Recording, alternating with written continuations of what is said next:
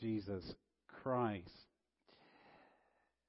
As Melvin had read the sermon text, which is Luke chapter 2, verses 15 through 20, I would like to make several observations.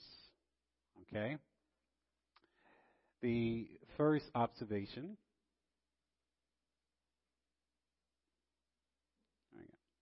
the first observation I would like to make is the gospel compels people to believe in Christ Jesus.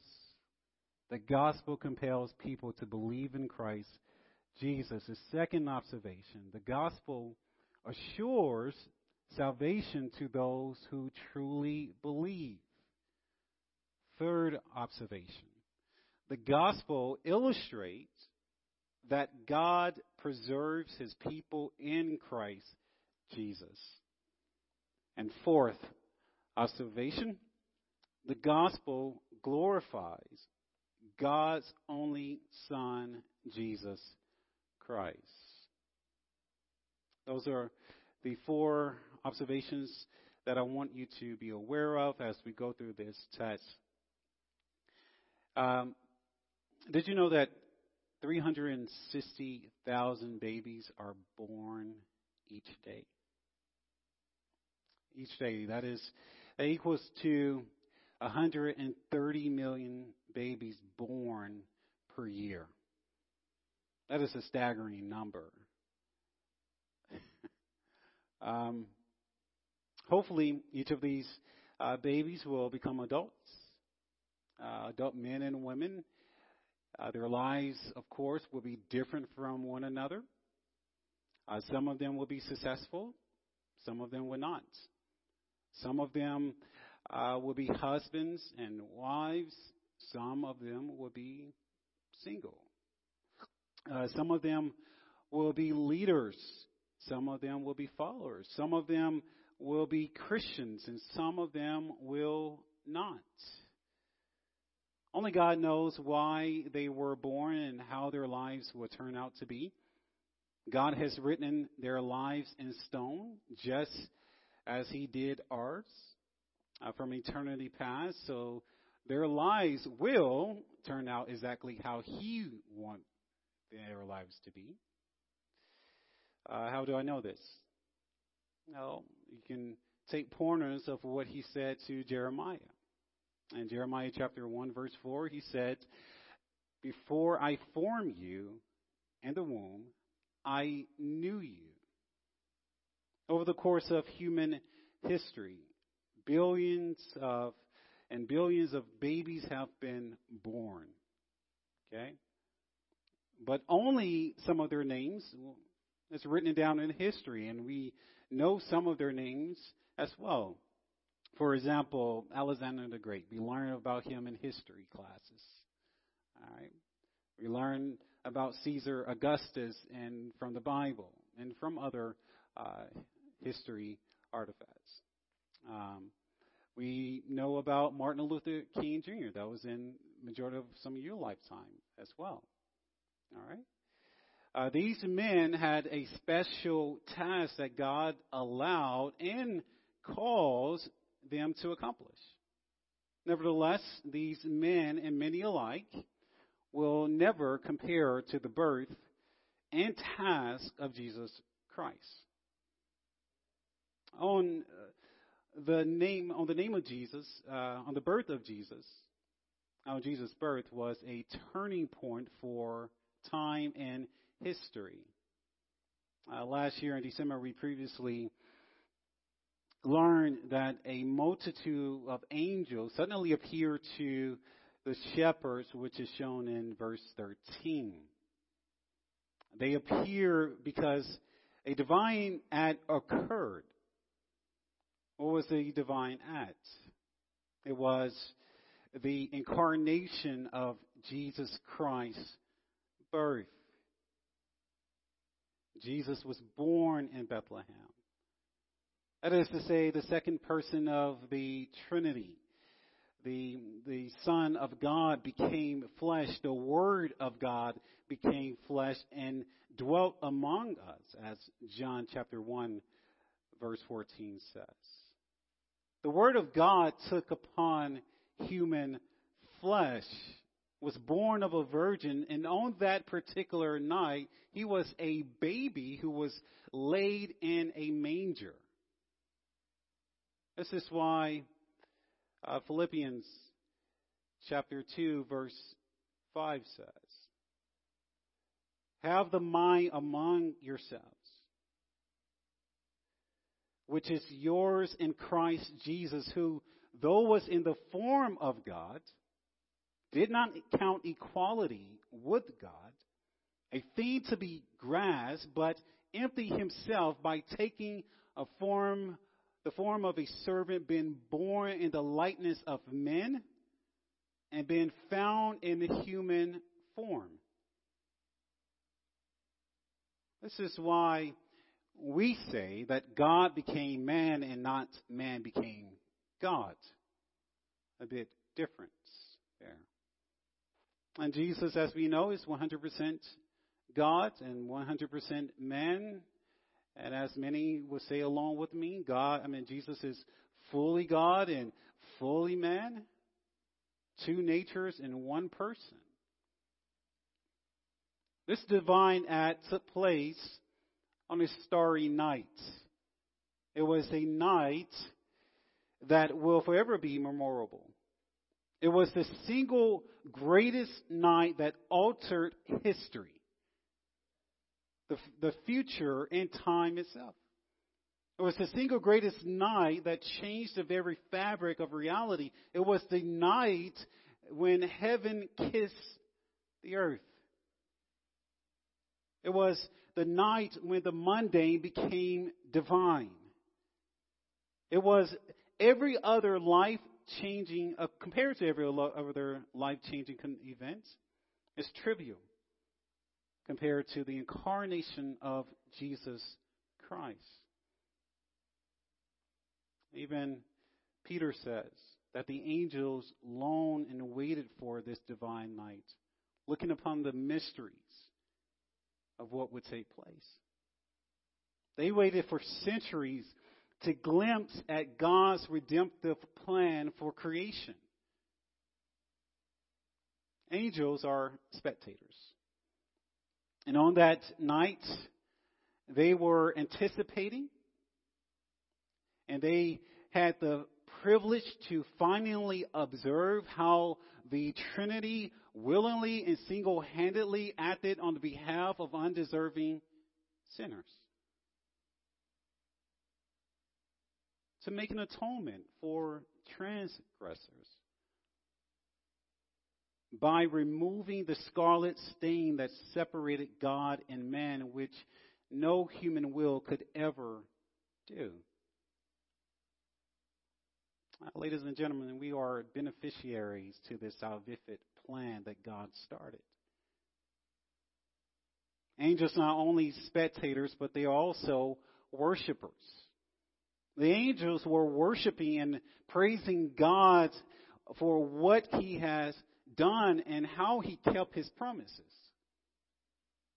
According to verse 14, they sung a song of praise saying, Glory to God in the highest. They were exalting God the Father, God the Son, and God the Holy Spirit.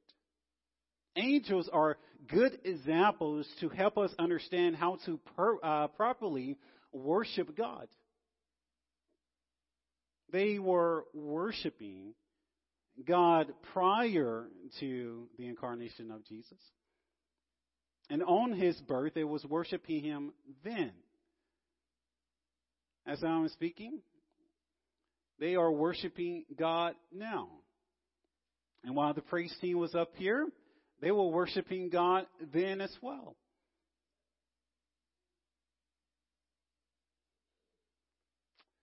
Uh, when I was a child, I, I spent countless hours in worship services, um, listening to long-winded preachers whooping, uh, and hollering, um, choirs singing the same song 10 times in a row.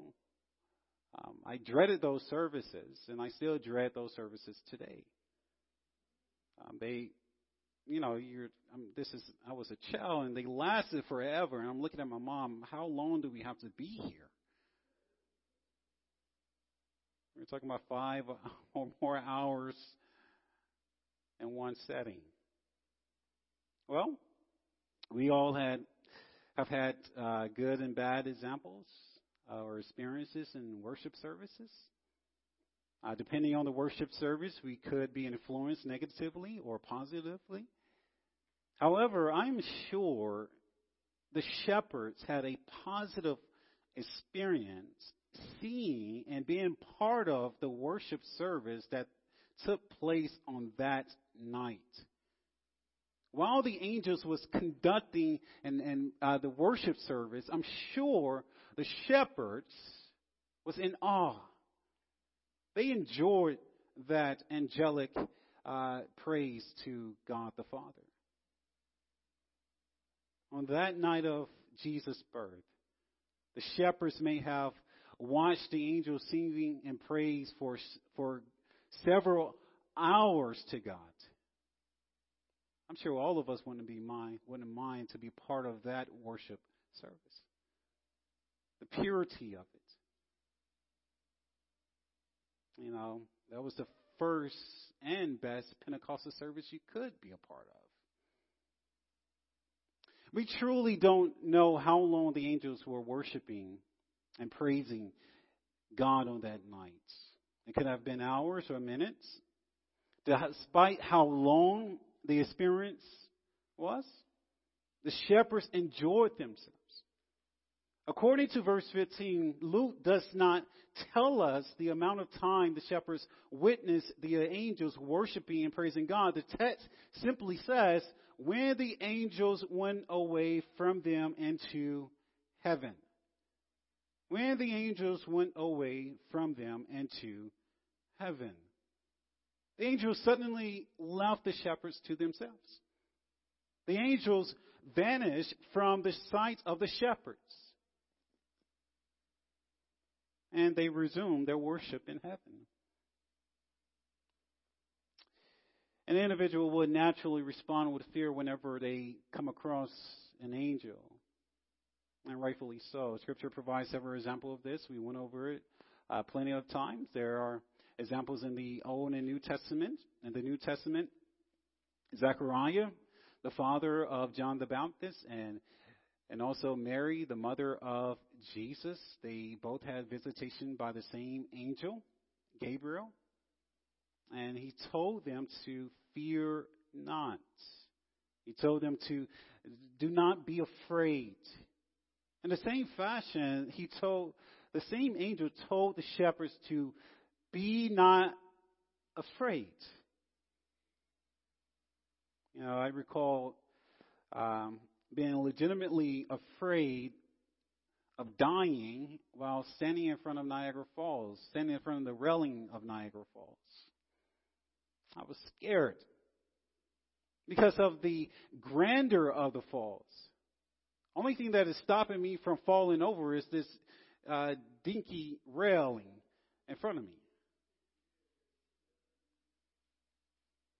I understood how Niagara, the danger that Niagara Falls posed.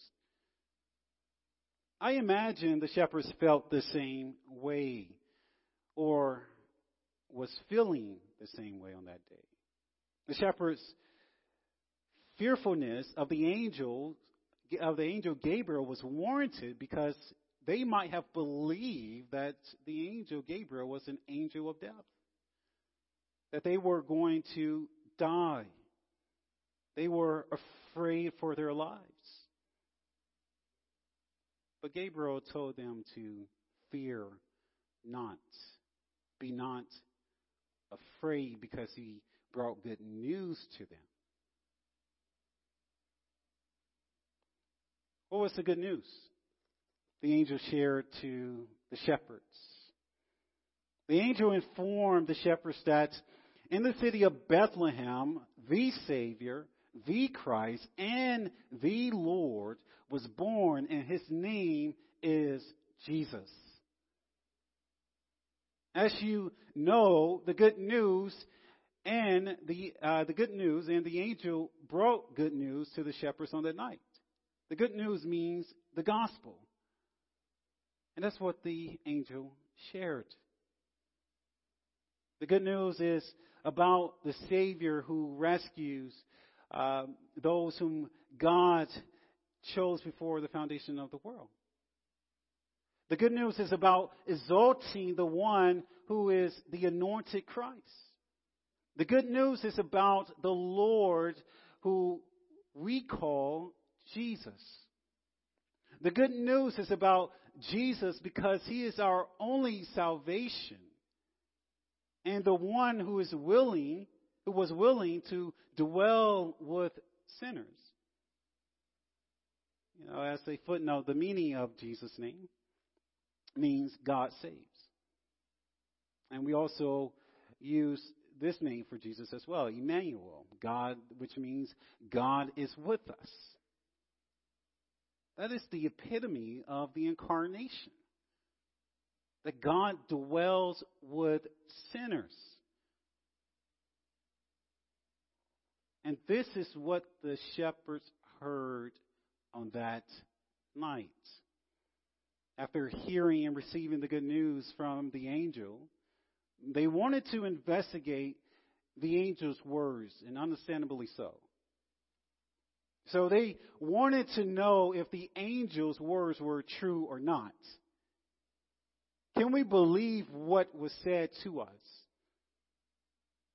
So they said to one another, Let us go straight to Bethlehem and see this thing that has happened, which the Lord has made known to us. You know, what they have heard became priority above everything else. Everything else became less important. The shepherds owned livestock, so they were responsible for for sheep and goats and and things alike. So what so since they were responsible for these things, they couldn't just leave their livelihood. They couldn't just leave their livestock in danger of thieves and wolves. That would be, that would be unimaginable to think about. Irresponsible. Either their sheep travel with them, or they herd the other shepherds, I mean, hire other shepherds to watch their animals so that they can make it to Bethlehem to see Jesus. And this brings us to our first observation. The gospel compels people to believe in Christ Jesus. The gospel compels people to believe in Christ Jesus. The shepherd's actions should not be strange to you and me. It shouldn't be strange. They responded just like everyone else would have after first hearing the revelation of the gospel and believing it. Their excitement ought to be a familiar, uh, familiar with our personal experiences when we first heard the gospel. Can you recall your first genuine response to the gospel? After acknowledging that Jesus is Savior. After coming to the knowledge of truth in Jesus, how did you feel? Were you excited? Relieved?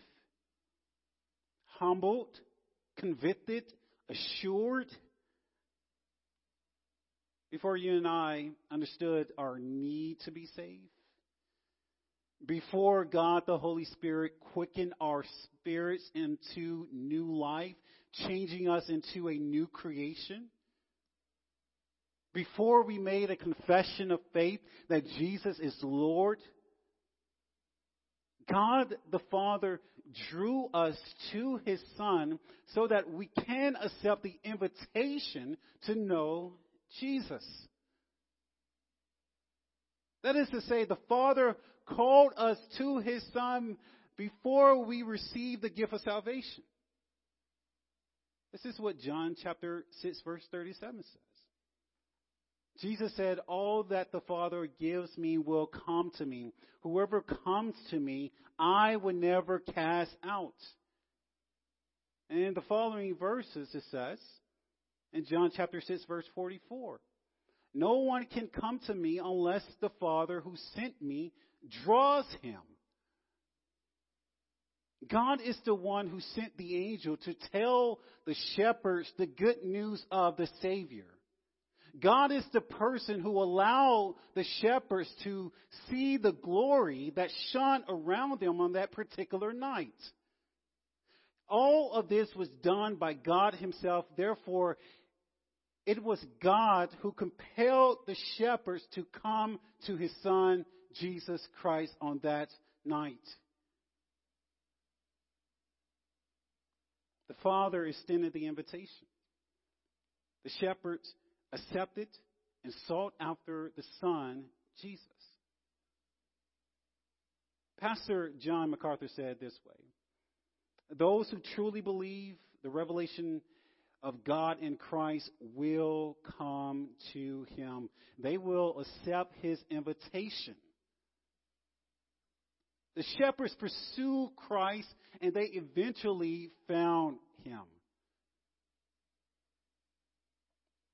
The Lord rescued my wife and I, or my wife and me, from the teachings of the prosperity gospel. Many of you know that we, the Lord, allowed us to escape um, that heretical uh, gospel, the, the heretical church that we uh, attended back in Georgia.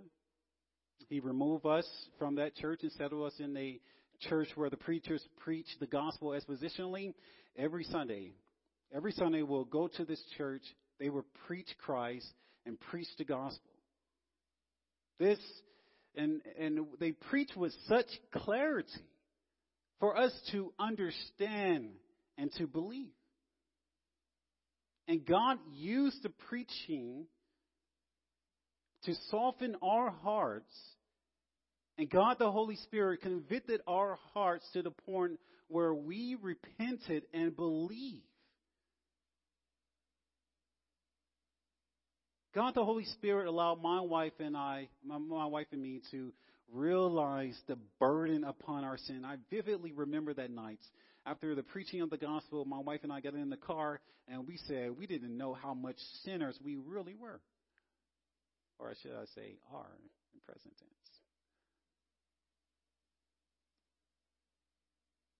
But we were thrilled uh, so we got baptized and we were thrilled of our new life in Christ. Don't you see? That the preaching is what drew us to Christ. God's calling. The story about uh, Jesus and the Samaritan woman in John chapter four, verse uh, John chapter four, illustrates exactly the actions of the shepherds.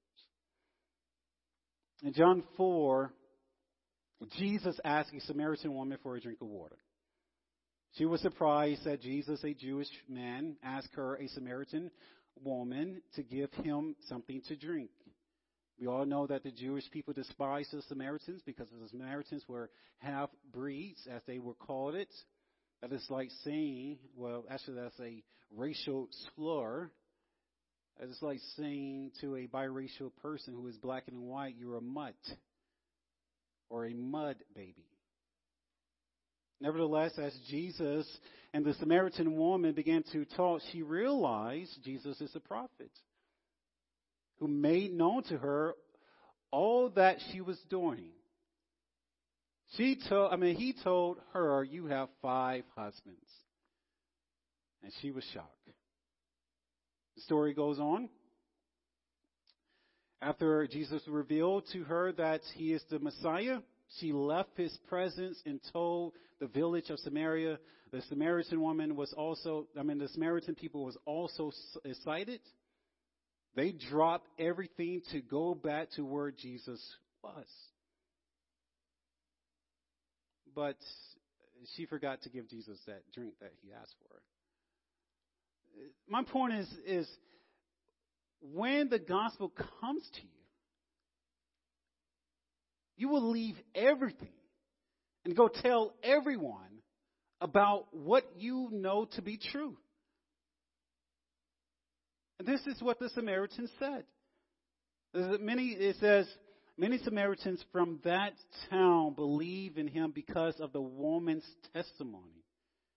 And they find, they said to the woman, it is no longer because of what you said that we believe. For we have heard for ourselves and we know that this is indeed the Savior of the world. And the Samaritan heard, the Samaritans heard the good news from Jesus himself. The same thing when it comes to the shepherds. They heard the good news from the angels. Uh, angel, they went to Bethlehem to go see it for themselves. Again, according to verse 10 and 11, the angel said, Fear not, for I behold, before behold, I bring you the gospel of great joy. I bring you the gospel of great joy. For unto you is born this day a Savior who is Christ the Lord. The angel shared the good news. The shepherds believed the good news, and they were compelled to seek after the good news, which is Christ Jesus. This is why the, the shepherd's actions should not be a strange thing to you and me because everyone ought or should have reacted in a similar fashion to how the shepherds responded. It, it doesn't have to be as dramatic as it was in terms of how the shepherds responded to the good news. It could be subtle.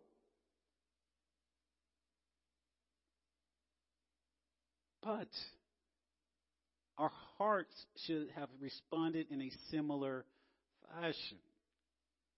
And just a side note, and this is true according to Scripture. If you are unable to relate to this, I encourage you to question are you truly saved? If you have heard the gospel numerous of times but was not compelled to believe, it is a fair thing to say, do you know Christ? Paul said to the Corinthians, examine yourselves to see whether you are in the faith. He says, test yourselves. we can only speculate how the shepherds found the young family. The passage does not say. Perhaps word of mouth allowed the news to spread rapidly of the baby being born in Bethlehem since it was a small village. Perhaps there was a bright, luminous star in the sky shining and pointing everyone towards the location where Jesus was born. uh, similar to the uh, Big Dipper that points everyone to the north. We do not know, but what we do know is that they diligently search for the baby. They search for Jesus. You know, this is what Scripture says. Proverbs chapter 8 verse 17 says, I love those who loves me and those who seek me diligently find me. They were looking for the long awaited Messiah. And finally, this was their chance to be part of a historic moment. And it's historic because we're talking about it now. As you can read in verse 16, the shepherds hurry off and found Mary and Joseph and the baby who was laying in the manger. They were not lackadaisical. They did not wait, nor were they slothful, but they rushed to find Mary, Joseph, and the baby. They were seeking out of him. Is this you? Are you diligently seeking after Christ to find where he is? I assure you, he is not lost. This brings us to our second observation. The gospel assures salvation to those who truly believe. The gospel assures salvation to those who truly believe. How did the shepherds know the angel's words was true? How did the angel assure them? The answer is found in verses 12 and 16. Let's look at those two verses. In verse 12, the angel said, And this will be a sign for you. You will find a baby wrapped in swaddling cloths and land in a manger. And in verse uh, 16, it says the same thing. And they went with haste and found the baby. I mean, found Mary and Joseph and the baby land in a manger. So, cloth in manger. That was the assurance the angel gave them. This is a fulfillment of God's words that God has given, had gave to the angel, and the angel gave it to the shepherds. This is to assure them. This, it was quite common in Bethlehem to wrap babies in, in swaddling cloths. That wasn't out of the ordinary. That wasn't something new. In our culture, we do that uh, uh, something that is very similar to what I'm speaking of. But a baby laying in a manger, addition to a baby being swaddled in cloths, or a baby cloths, was the sign. All babies at that time wasn't laying in a manger. That was assurance. And nothing else in this life, if you really think about it, nothing else in this life can provide assurance of salvation. Nothing in this world is a guarantee. Only the gospel of Jesus Christ is. A family member of mine's um, purchased some scratch off tickets because her and her friends went to the store, purchased some scratch off tickets.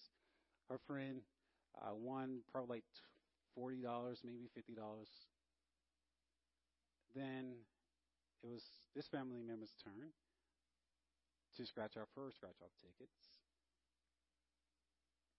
And what flabbergasted me when her friend said, Do you believe? And my mom's like, believe in what? That you're going to lose your money?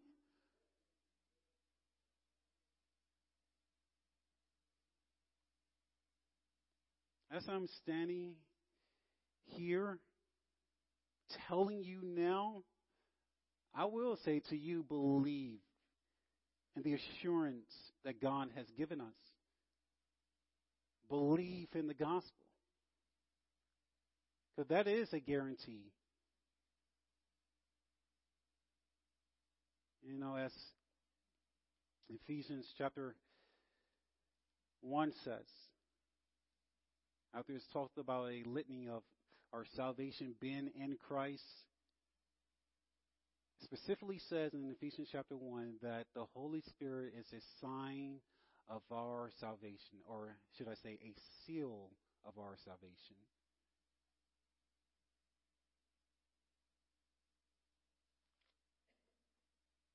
Third observation the gospel illustrates that God preserves his people in Christ Jesus.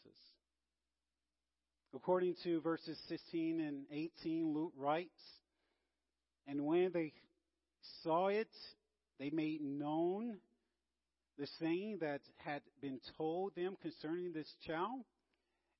And all who heard it marvel at what the shepherds told them.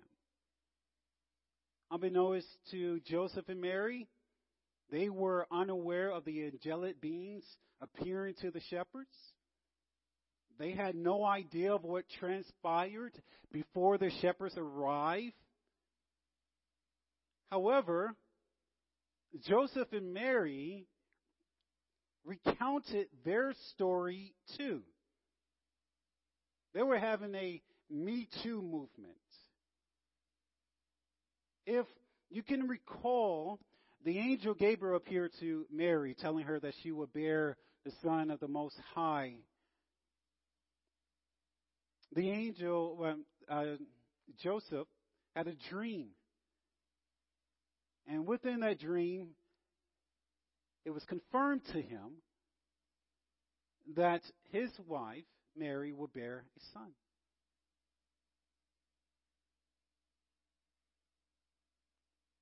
The shepherds, Mary and Joseph, dawned on them that everything that took place happened for a reason. Look at verse 18 again.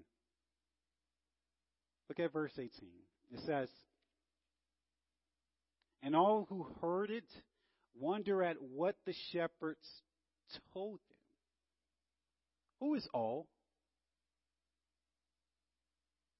You would have identified someone, if there was a Facebook at that time, who would have been the all?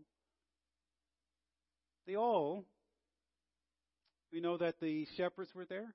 We know that Joseph and Mary was there. We know that Jesus was there, obviously. But let me suggest to you that the wise men and Matthew's account was there too. You can either turn to Matthew chapter 2, verse 8 through 11, or you can read uh, the passage before, uh, behind me. It says, And he sent them to Bethlehem, saying, Go, search diligently for the child. This is Herod speaking and when you have found him, bring me word that I too may come and worship him. After listening to the king, they went on their way, and behold, the star that they had seen rose, it rose and went before them until it came to rest over the place where the child was. When they saw the star, they rejoiced exceedingly with great joy. And going into the house, they saw the child with Mary, his mother, and they fell down and worshiped him. And then, opening their treasures, they offered him gifts gold, frankincense, and myrrh.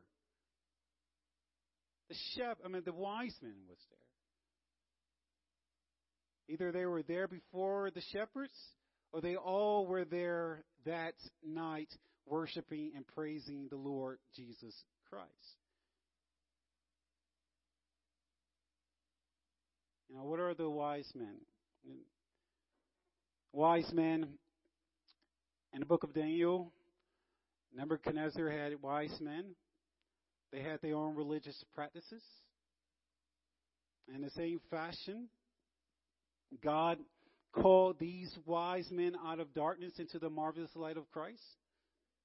They denounced their pagan beliefs. They traveled to Bethlehem to worship Jesus who was laying in the manger. And when they saw Jesus, they presented gifts to him and bowed down to him. The wise men were Gentiles from foreign, a foreign country to worship God. They knew that the baby was the only means of receiving salvation. That baby was the only way of knowing the one true God. This is what Isaiah said. I will make you a light for the nations, that my salvation may reach to the end of the earth. And in Psalms chapter 98, verse 3 says, All the ends of the earth have seen the salvation of God. The only redeeming salvation God has given to the world is Christ Jesus. There is this, there is no salvation in no one else. There is no other name under heaven among men which was given that we can be saved other than Jesus. So it's safe to conclude that the wise men, the shepherds, the residents in Bethlehem, and Joseph were there, and they were all amazed at what was happening on that night. And I use the word amaze on purpose because, as you can see in the text, everybody else was amazed, but it was only one person who was not amazed. Only one person who was truly not amazed, and that was Mary herself.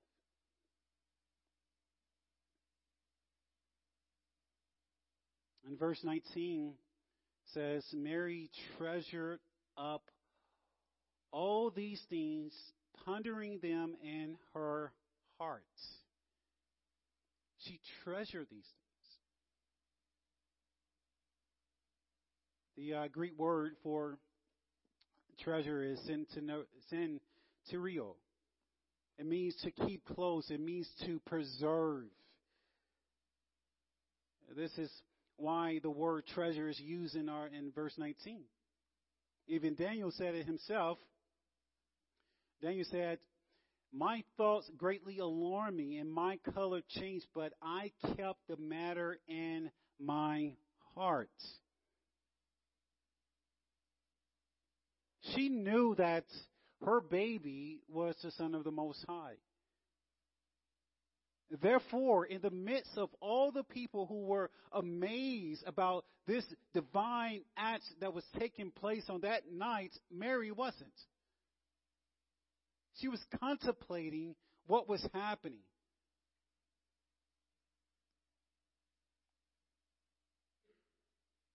You know, Mary did not entirely understand what was happening, but she knew that her child was different than all the rest of the babies that will that had and will ever be born. Mothers, how many times have you contemplated matters that concerns your children? How many times have you have kept things to yourself and haven't told anyone?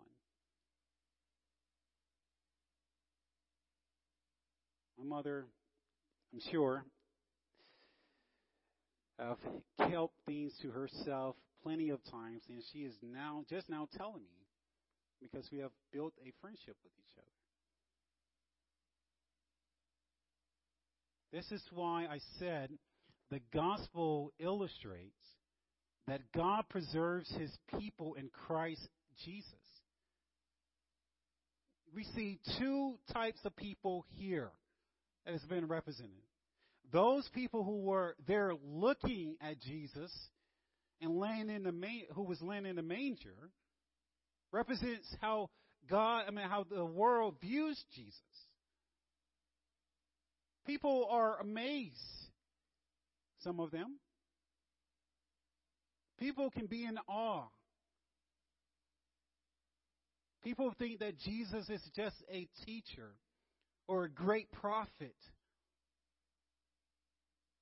People think that he is just a mere man. But for those who were not only amazed, but treasured within their hearts and mind, knows different. They're not amazed about what Jesus. They are treasuring Jesus in their hearts and minds.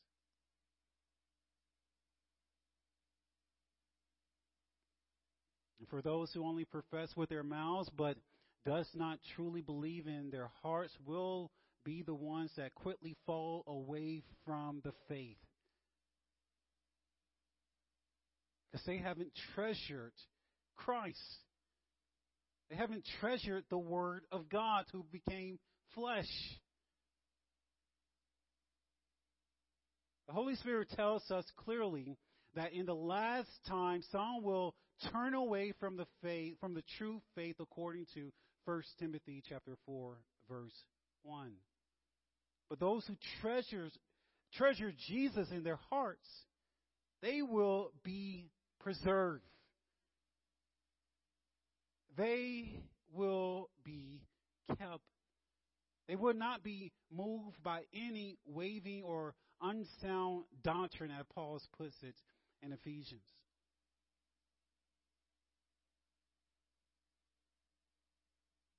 As our Lord has said, for where your treasure is, there will there your heart will also be. Do you understand? Whenever you treasure Jesus not only in your mind but in your heart, that the Lord will keep you. Whenever you have temptation, you will be preserved. Whenever tribul- tribulations come, you will not be moved. They, for the Lord, as Psalms chapter 37, verse 28 says, For the Lord loves justice. He would not forsake his saints. They are preserved forever, but the children of the wicked shall be cut off. Our last observation. The gospel glorifies God's only Son, Jesus Christ. I'm sure you already know, but I'm going to go ahead and say it anyway. It wasn't a coincidence that God's glory shone around the shepherds, according to verse 9. It wasn't a by accident that the angel uh, started praising God and saying, Glory to God in the highest, according to verse uh, 14.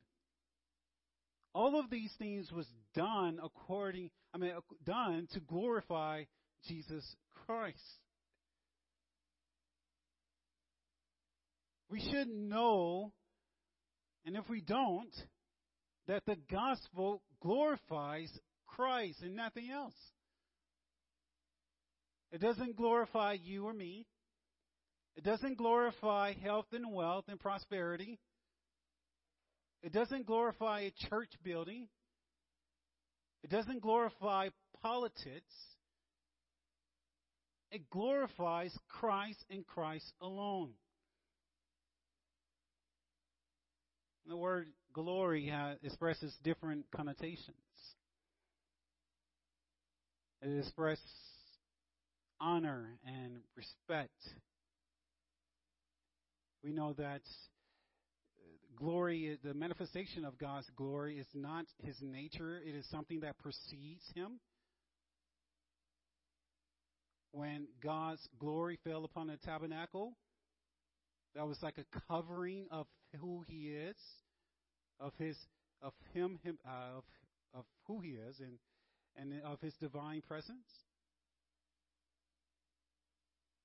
So we know that His glory is manifested in different forms. As the Baptist preachers would say, can I get an amen to that? Amen.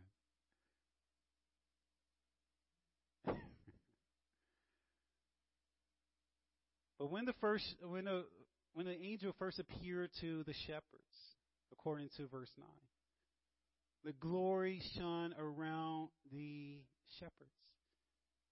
The glory of the Lord shone around the shepherds. And this is similar to Moses. In Exodus chapter 33, verse 18, Moses says, Please show me your glory. I want to see your glory. And what happened next? Told Moses to hide behind a rock and said to Moses, My backside will pass you, and the back of my and my backside will and once my backside pass you, you will see my glory. Later on, whenever Moses went up to, to the uh, temple, uh, to uh, Mount Sinai, and came down, his face was glowing because of the glory of the Lord was upon him, so he had to put a veil upon his face because the people of Israel were uh, scared. And as we know in Hebrews, as the writer of Hebrews said, that particular glory was fading away. But when Moses made that statement, please show me your glory, before all eternity passed, before time itself happened, Jesus knew what was going to happen.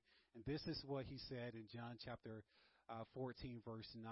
Jesus said, I have I been with you so uh, been with you so long, and you still do not know me, Philip?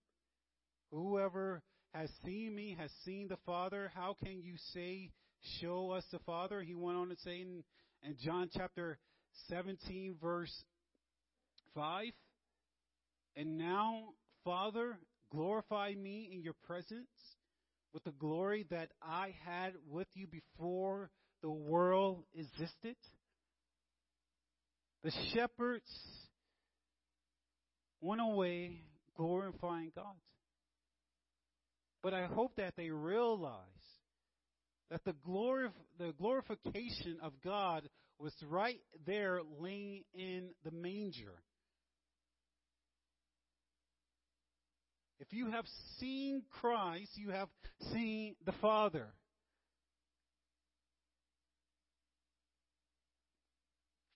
This is what the writer of Hebrews says. Um, in Hebrews chapter 1, verse 3.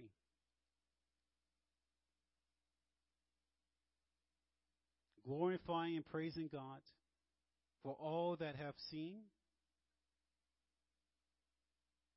as it has been told them.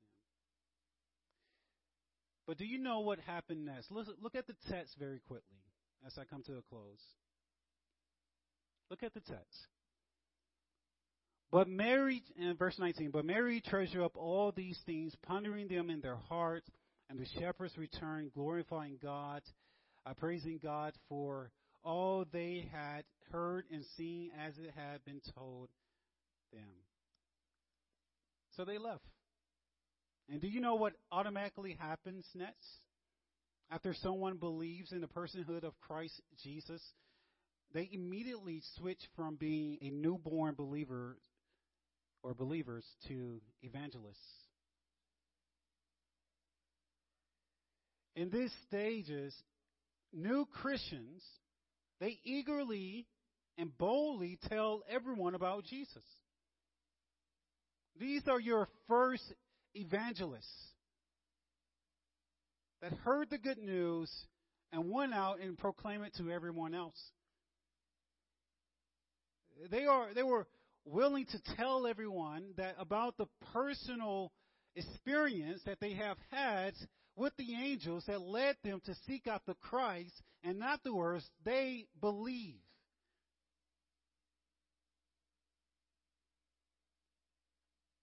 I'm sure everyone had that experience before. I remember when I first became a believer, I thought everything was a sin. So not only was I was an evangelist, I was a Bible thumper.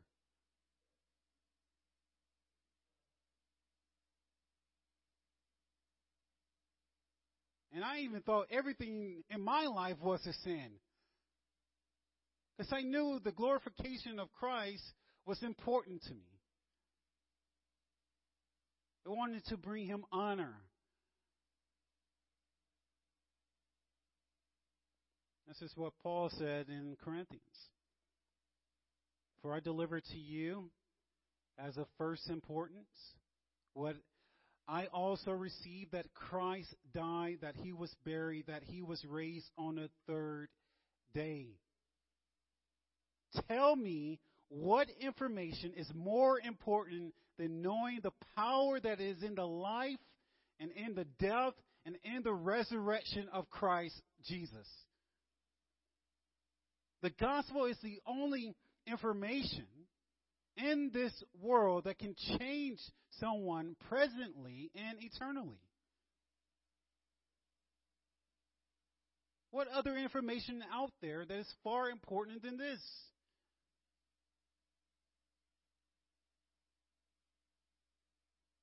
Now we can understand that not only the gospel preserves believers, but it glorifies Christ Jesus because when you receive the gospel, it's hard for you to keep it to yourself. You must go out. Practice Matthew chapter 28. And this is what we see in our text that the shepherds return to what they were doing. Glorifying and praising God for all they had heard and seen as it had been told them. And before I close, I want to give you a fair warning because this is true in my life as well. It's just true in the Christian walk. The believer, especially the new believer, that excitement can quickly dissipate. After the shepherds returned, we don't know what they were doing. They could have went back to their routine life after having this divine experience. After they glorified God and praising Him on that night, went back to their work, everything is back to normal. And that excitement is just slowly going away. I wonder that they their evangelism continued. That they went back to their work or did they went back to what was important to them, which is Christ? Or was it similar in a similar, similar fa- uh, fashion of what the Lord said to one of the churches in Revelation? Remember your first love. This is a part of the Christian walk. We all have experienced this. Some of you may experience this, uh, experiencing this now. We don't know. We like to, I would like to think that they not only went back glorifying and praising God, but they kept sharing the gospel message to everyone who they came in contact because their line of work was fitting for them to be evangelists. They were shepherds. They had the opportunity to travel because they needed to find good pasture for their sheep.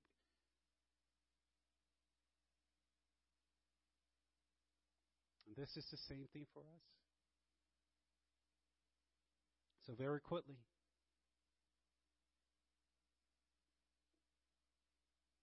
the gospel compels people to believe in Christ Jesus. The gospel assures salvation to those who truly believe. The gospel illustrates that God will preserve his people in Christ.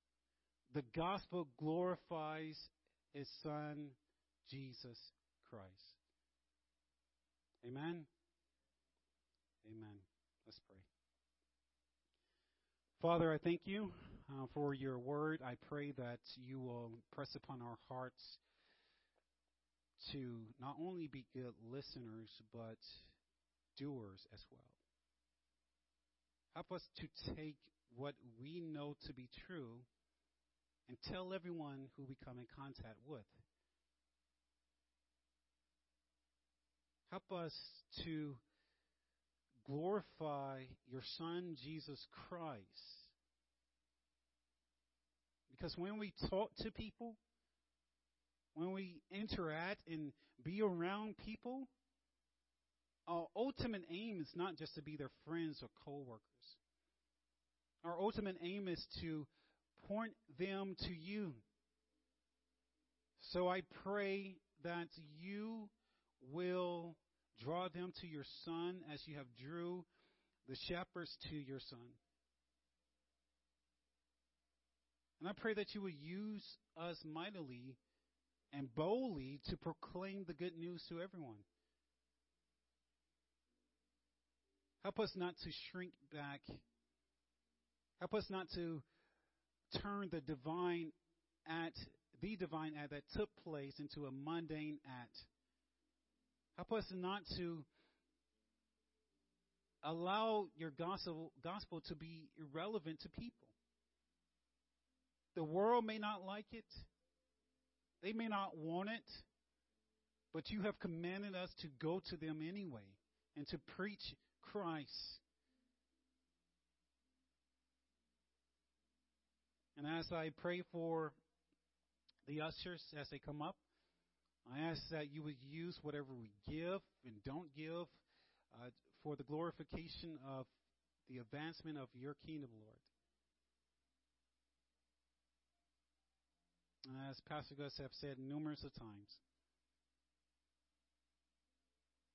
if you need to pay your light bill, pay your light bill. Pay your bills first before you give to the church. But who are whoever whosoever is giving today, I pray that you will bless their lives. I pray that you will continue to give to them in many things. Because Lord, as you look upon their hearts, I believe that they are giving to this ministry cheerfully. So, Lord, I pray that you would bless them, which you already have given them blessings that is in Christ Jesus. So we thank you and we praise you in Christ. Amen.